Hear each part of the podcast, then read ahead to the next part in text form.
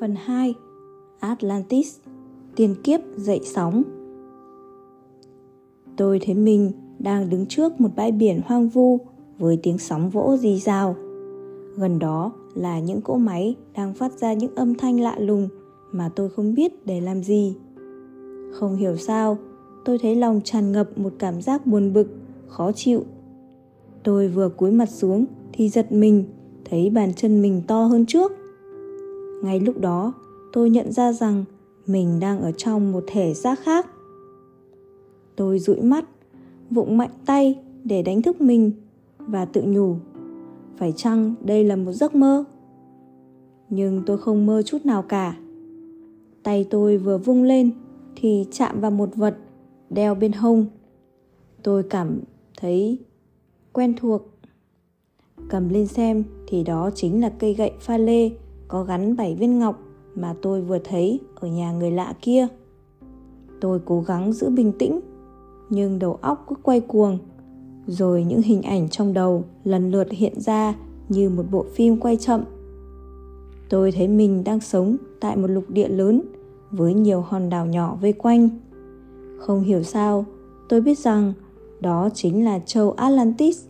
Huyền thoại Hy Lạp nói rằng Atlantis hiện hữu vào thời xa xưa ở giữa Đại Tây Dương, được coi là cái nôi của nền văn minh Ai Cập cũng như Hy Lạp và rất có ảnh hưởng đến nền văn minh hiện thời. Tuy nhiên, ngay khi đó, tôi cũng biết văn minh Atlantis đã tiến xa hơn nền văn minh hiện nay rất nhiều vì nó được xây dựng dựa trên những kiến thức khác hẳn ngày nay. Từ ngàn xưa, người Atlantis đã phát triển một thứ kiến thức đặc biệt, giúp cho họ sử dụng được những năng lực tiềm tàng trong thiên nhiên và tạo nên một nền khoa học kỹ thuật khác hẳn ngày nay. Đầu óc tôi trở nên hoang mang, những hình ảnh của một ký ức lạ lùng nào đó cứ từ đâu tràn về. Vào lúc đó, người atlantis đã chế tạo ra những dụng cụ máy móc tối tân cho những mục đích mà ngày nay không thể nào giải thích được. Lý do tôi thấy khó chịu là vì mình đang nhập vào một thể xác khác với những cảm nhận và kiến thức khác lạ. Là người có ý chí mạnh mẽ, tôi có thể nhận ra sự khác biệt lớn giữa cách suy nghĩ, cảm nhận của tôi lúc này đây và tôi của thời hiện đại. Lý trí suy luận của tôi đóng một vai trò rất nhỏ và yếu ớt trong thể xác này sau một lúc đấu tranh vô vọng giữa hai sự hiểu biết tương phản, tôi dành đành để cho tiềm thức làm chủ, đưa tôi trở lại quá khứ như một người đang quan sát một cuốn phim của dĩ vãng. Tôi đang thấy rõ những hình ảnh lịch sử của atlantis dần dần hiện ra trong tâm trí. Từ ngàn xưa, người atlantis đã phát triển một nền khoa học chú trọng vào việc sử dụng các năng lực ẩn tàng trong thiên nhiên. Họ có thể sử dụng ánh sáng mặt trời cùng sự rung động của các loại kim thạch để thay đổi nguyên tử vật chất. Họ có thể làm mất trọng lượng của một vật để xây dựng nên những công trình kiến trúc khổng lồ, kiên cố mà không cần sử dụng đến máy móc hiện đại như ngày nay. Họ có thể thay đổi nguyên tử trong cơ thể con người để phục vụ cho việc chữa bệnh bằng những cây gậy gắn đá quý vào lúc đó atlantis gồm có ba nước là Oji, Poseida và Aria. Xứ Oji nằm ở phía tây của Đại Tây Dương, gồm ba hòn đảo được nối liền với nhau bởi những cây cầu đá vĩ đại. Poseida nằm ở phía đông của Đại Tây Dương, gồm một hòn đảo lớn với rất nhiều đảo nhỏ bao bọc xung quanh. Aria nằm ở phía bắc của Đại Tây Dương, được xây dựng trên cao nguyên của một hỏa sơn Văn minh Atlantis đã kéo dài hàng ngàn năm với rất nhiều triều đại vua chúa. Xã hội Atlantis được phân chia thành nhiều đẳng cấp khác nhau. Những người thuộc đẳng cấp cao thẳng tay đàn áp, bóc lột những người thuộc đẳng cấp thấp một cách dã man, tàn bạo. Văn hóa xứ này chủ trương mạnh được, yếu thua, chứ chưa phát triển luật pháp hay hệ thống công lý như xã hội ngày nay. Lúc đó, trừ một thiểu số đã phát triển khả năng suy luận qua lý trí đa số người atlantis vẫn sống bằng bản năng do đó họ rất ích kỷ tham lam và hung bạo vì tình dục là một bản năng tự nhiên nên người dân xứ này chưa biết kiểm soát dục tính việc giao hợp nam nữ là điều thông thường trong xã hội và không một luật lệ nào cấm đoán hay kiểm soát được. Ký ức của tôi trở nên rối loạn hơn khi nhìn thấy những cảnh tượng giao hợp của con người lúc đó thật không khác loài vật hiện nay bao nhiêu. Trong xã hội đó, sự giao hợp nam nữ diễn ra khắp nơi, không phân biệt, không dựa trên tình cảm mà chỉ sự chiếm đoạt theo bản năng và sức mạnh. Thật khó giải thích điều này, vì mỗi khi cố gắng suy luận, thì đầu óc tôi lại bị những tư tưởng kỳ lạ, xâm chiếm, khiến đầu tôi đau nhức không tả. Tôi biết rằng nền văn minh xứ này đã tiến bộ khoa học rất cao, hơn hẳn ngày nay. Nhưng không hiểu sao xã hội atlantis lại có thể sống man dợ với các tục lệ lạ lùng như thế. Có lẽ vì chưa biết phát triển tình thương hay lý trí, nên đa số người atlantis lúc đó đều sống ích kỷ, tham lam và hung dữ. Trong suốt lịch sử xứ này, chiến tranh giữa các nước xảy ra liên miên, dường như chưa bao giờ ngừng. Văn minh atlantis được xây dựng dựa trên kiến thức khoa học, một thứ khoa học khác hẳn bây giờ. Người có khả năng chuyên môn được đặc biệt ưu đãi, nên các môn khoa học phát triển rất mạnh. Với những phát triển mà ngày nay có thể coi là phép lạ, dựa trên sự rung động của kim thạch và âm thanh, người atlantis có thể phân tích ánh sáng mặt trời thành năng lượng để phục vụ cho cuộc sống cũng như tạo ra các loại vũ khí giết người.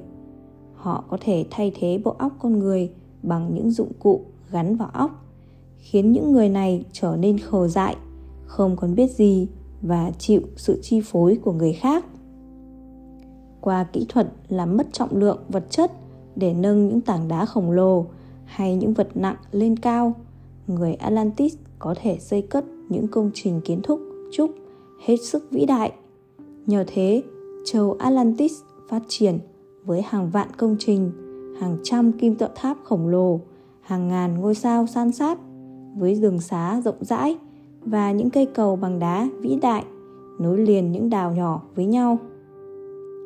Qua kỹ thuật thay đổi nguyên tử, người atlantis có thể thay đổi những cơ quan đã bị yếu, tổn thương trong cơ thể người để chữa khỏi bệnh. Phương pháp này cũng có thể biến đổi con người thành một sinh vật khác khi ghép cơ quan nội tạng trong cơ thể của họ bằng cơ quan của loài vật và tạo ra một loại người mới một loại sinh vật nửa người nửa thú một sinh vật giống người với khả năng đặc biệt để sử dụng vào những mục đích mà con người ngày nay không tưởng tượng được một số người phần lớn thuộc đẳng cấp thấp hay tù binh chiến tranh thường bị đưa vào phòng thí nghiệm để tác hợp với nguyên tử của những loài thú có sức mạnh như trâu, bò, voi, ngựa, lạc đà. Rồi họ được giao phó những công việc nặng nhọc như xây dựng, chuyên trở. Đó là một lực lượng lao động không còn biết suy nghĩ mà chỉ tuân theo mệnh lệnh. Những sinh vật người được tác hợp với nguyên tử của những loài vật hung dữ như sư tử, cọp, beo, chó sói thì được giao phó nhiệm vụ kiểm soát những người thuộc đẳng cấp thấp hay những người đã bị biến đổi để trở thành những sinh vật nửa người, nửa thú, phục vụ cho quyền lợi của đẳng cấp cao hơn đó là những binh lính cực kỳ hung dữ, sẵn sàng hành ác, hoàn toàn vô cảm, bất chấp sự đau khổ của các sinh vật khác vì có đội quân thiện chiến, hung dữ, những nhà lãnh đạo đầy tham vọng của atlantis thường gây chiến với nhau để bành trướng thế lực và những trận chiến đổ máu dữ dội đã xảy ra thường xuyên giữa các xứ này. Xứ Oji là trung tâm của một tôn giáo thờ rất nhiều thần linh với những nghi thức lạ lùng, xuất phát từ ảnh hưởng của những sinh vật thuộc về một thế giới khác với loài người. đây cũng là nơi mà những người thuộc đẳng cấp thấp hay tù binh chiến tranh thường bị giết để tế thần hoặc được đưa đến lò luyện người để biến thành lực lượng lao động. Triều đại Belia của xứ Oji kéo dài hàng trăm năm với những hoàng đế có tham vọng bành trướng thế lực tôn giáo bằng việc gây chiến với những xứ khác. Vì đức tin được xây dựng dựa trên một thứ tôn giáo thờ rất nhiều quỷ thần từ cõi giới xa xăm, luôn luôn đòi hỏi những nghi thức cúng tế bằng huyết thịt. Nên người xứ Oji đã quen sống trong bạo lực, ích kỷ, vô cảm và thù hận. Xã hội xứ Oji đầy những tranh chấp, thù hằn giữa con người với nhau do chủ trương mạnh được yếu thua. Đây cũng là nơi mà loài người sống lẫn lộn, giao hợp với loài nửa người, nửa thú và sản sinh ra một giống quái vật dị hợm được gọi là con của Belia. Vì sự tranh chấp, thù hận luôn tồn tại giữa những người dân xứ này nên các hoàng đế triều đại Belia đã âm thầm gây dựng lòng căm thù với các nước khác, hòng chuyển lòng hận thù trong dân chúng sang các cuộc chiến tranh, tránh cho xã hội đi vào tình trạng hỗn loạn hay nội chiến. Trong ba xứ của Atlantis thì Poseida lớn nhất, phồn thịnh nhất với tài nguyên dồi dào, binh lực hùng hậu. Poseida gồm những số đảo nhỏ quay chung quanh một hòn đảo lớn với những khu rừng bát ngát và muôn thú kỳ lạ. Vì đất đai màu mỡ, nhiều tài nguyên thiên nhiên nên đời sống xã hội xứ này phát triển cao hơn những xứ khác. Người Poseida cũng thờ rất nhiều thần linh như thần biển, thần sông, thần núi, thần cây. Nhưng không có những nghi thức giết người tế thần như tôn giáo của xứ Oji. Nền khoa học của Poseida phát triển rất mạnh với nhiều phát kiến và máy móc tối tân. Dân chúng Poseida được hưởng đời sống tiện nghi, vật chất hết sức đầy đủ, nhưng cũng vì thế mà đa số sống xa hoa, phung phí, ích kỷ và có tính dâm dục rất cao. Họ thường bắt cóc phụ nữ từ các xứ khác mang về để phục vụ cho nhu cầu xác thịt. Điều này tạo ra một mối thù rất lớn giữa Poseida và những xứ khác. Trong lịch sử Atlantis, Oji và Poshida luôn gây chiến với nhau, nhưng Poshida thường chiếm phần thắng. Qua những lần chiến thắng, Poshida bắt được rất nhiều tù binh, nửa người nửa thú và biến những người này thành nô lệ phục vụ cho người dân tại đây. Điều này càng khiến mối hận thù giữa hai xứ này trở nên sâu sắc. Aria là xứ nhỏ nhất nằm ở phía bắc, xây dựng trên bình nguyên của một hỏa sơn, dân cư thưa thớt. Tuy điều kiện khắc nghiệt, đất đai khó canh tác, nhưng xã hội Aria lại phát triển theo một đường lối khác hẳn với hai nước kia. Văn hóa xứ này được dựa trên tôn giáo tôn thờ mặt trời với những giáo điều, kỷ luật hết sức khắt khe như không cho phép loài người giao hợp với giống nửa người nửa thú. Do đó, người Aria thường tự hào rằng họ là tộc người Atlantis thuần khiết nhất. Nền khoa học Aria được xây dựng dựa trên kiến thức về ánh sáng mặt trời và sự rung động của các loại kim thạch. Từ lâu, người Aria đã chế tạo được những cây gậy ngọc có thể thay đổi nguyên tử vật chất để chữa bệnh, cũng như các loại vũ khí sử dụng ánh sáng để phá hủy vật chất. Nhờ thế mà Aria duy trì được sự độc lập trong một thời gian dài. Thật khó có thể tưởng tượng lịch sử Atlantis lại hiện ra rõ rệt trong tiềm thức của tôi như một bức tranh sống động. Đầu óc tôi tiếp tục xoay chuyển qua những biến cố lạ lùng tôi thấy mình được sinh ra tại xứ Aria trong một gia đình quyền quý thuộc đẳng cấp cao nhất trong xã hội. Cha tôi là người đứng đầu trường y, chuyên sử dụng cây gậy ngọc để chữa bệnh. Từ nhỏ, tôi đã được chỉ dạy về các năng lực tự nhiên tiềm tàng trong các loại đá quý.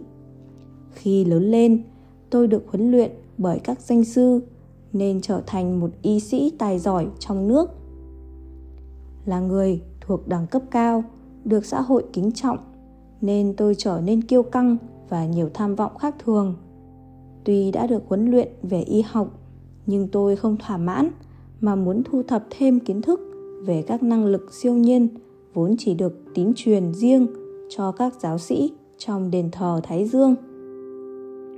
Có lần tôi đã hỏi cha tôi về điều này, nhưng ông nói có một ranh giới rất rõ rệt giữa sự hiểu biết mà chúng ta có thể sử dụng hiện nay và sự hiểu biết dựa trên những kiến thức mà chúng ta không kiểm soát được.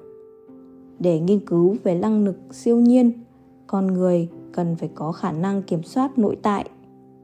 Ngoại trừ một số rất ít giáo sĩ trong đền thờ Thái Dương biết phương pháp này, hầu như không ai có thể học được. Nếu không kiểm soát được mình mà sử dụng các năng lực này một cách vô trách nhiệm thì đó có thể đưa đến những hậu quả vô cùng tai hại. Đó là lý do mà con phải ý thức rõ rệt về mối nguy hiểm tiềm tàng của những kiến thức này và không được sử dụng những gì con không thể kiểm soát được. Tôi thắc mắc, tại sao lại chỉ các giáo sĩ trong đền thờ Thái Dương mới có đặc quyền thu nhận kiến thức về các năng lực siêu nhân? Cha tôi trả lời, con nên biết, trong mỗi con người đều có hai động lực tương phản. Một là hướng thượng, hai là hướng hạ.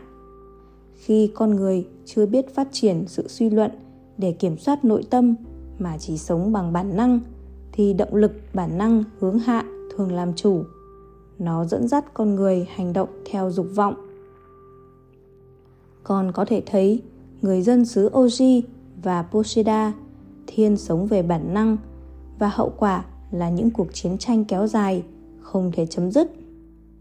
Hiện nay Arya chỉ riêng các giáo sĩ trong đền thờ Thái Dương, nhờ thực hành những kỷ luật tự giác, biết phát triển óc suy luận để kiểm soát nội tâm nên không bị ảnh hưởng. Nhờ biết kiềm chế dục vọng, những người này mới có thể sử dụng các năng lực siêu nhiên đặc biệt trong vũ trụ.